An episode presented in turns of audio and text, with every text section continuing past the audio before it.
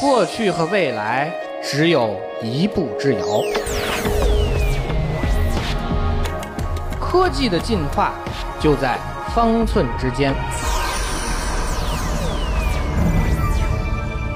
我为你穿越时空，讲述被遗忘的故事。你在听吗？我是子宇，请听子曰。这里是经济之声专栏子曰，我是子宇。四月一号是西方的愚人节，在这一天，很多人和企业会开一些无伤大雅的小玩笑，来增添节日气氛。不知从什么时候开始，IT 企业成了愚人节的主角。在月球开分公司、自动驾驶自行车、额脸识别这些所谓的新业务，都是在愚人节这一天宣布的。大家一听就知道，这些完全不靠谱的业务，就是在比谁的脑洞更大。人们自然不会把这些消息当真。但也有一些愚人节笑话最终变成了现实。比方说，在邮箱容量只有几十兆的时候，Google 就宣布了一个提供一 G 空间的免费邮箱服务。这项服务就是如今的 Gmail。今年的愚人节，IT 巨头们都显得非常低调，往年的欢乐气氛好像一下就消失了。这又是为什么呢？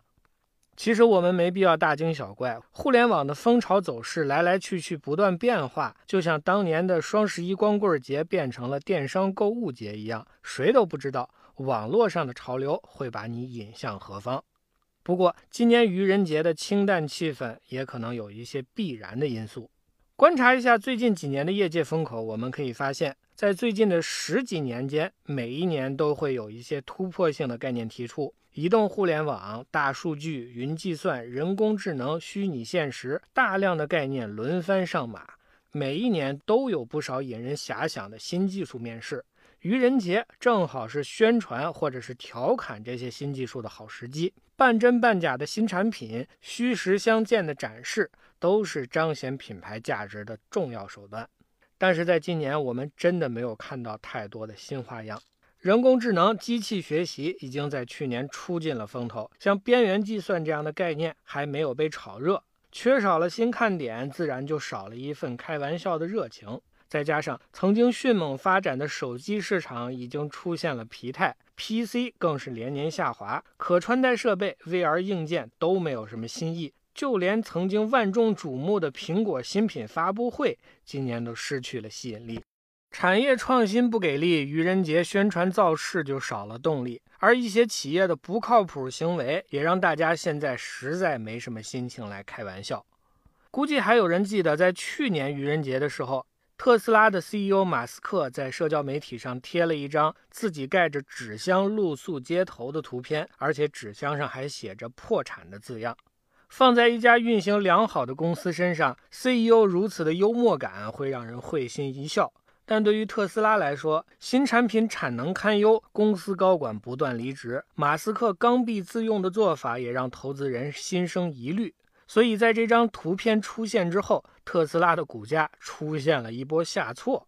接下来，不管是马斯克还是特斯拉，都因为种种问题备受质疑。如今回看一年前马斯克的玩笑，感觉真是五味杂陈。另外，Facebook 因为大规模泄露用户隐私数据而受到了多方抵制，Google 则不止一次因为不当行为受到自家员工的集体抵制。往年这些愚人节的主角们，今年全都没有了开玩笑的心情。相反，愚人节前夕，微软在内部邮件当中要求各个产品团队不要借愚人节的机会进行产品宣传，这样的做法得到了一些媒体的关注和认可。而在各大 IT 公司当中，苹果的表现显得尤为淡定，因为苹果从来都不在愚人节进行专门的宣传活动。少了科技公司的造势或者说是骚扰，愚人节的气氛显得有些平淡。科技发展给我们提供了一批又一批的幽默素材，愚人节这样一个有五百年历史的节日，却不一定非得带上商业的气息。我想，等到大家的消费心态更加成熟，各种各样的节日都会回归本源。毕竟，畅想未来、推广产品，每天都可以做；很多珍贵的节日却只有那么一天。回溯历史，讲述科技故事，我是子宇。今天的子曰就到这里，我们下期再见。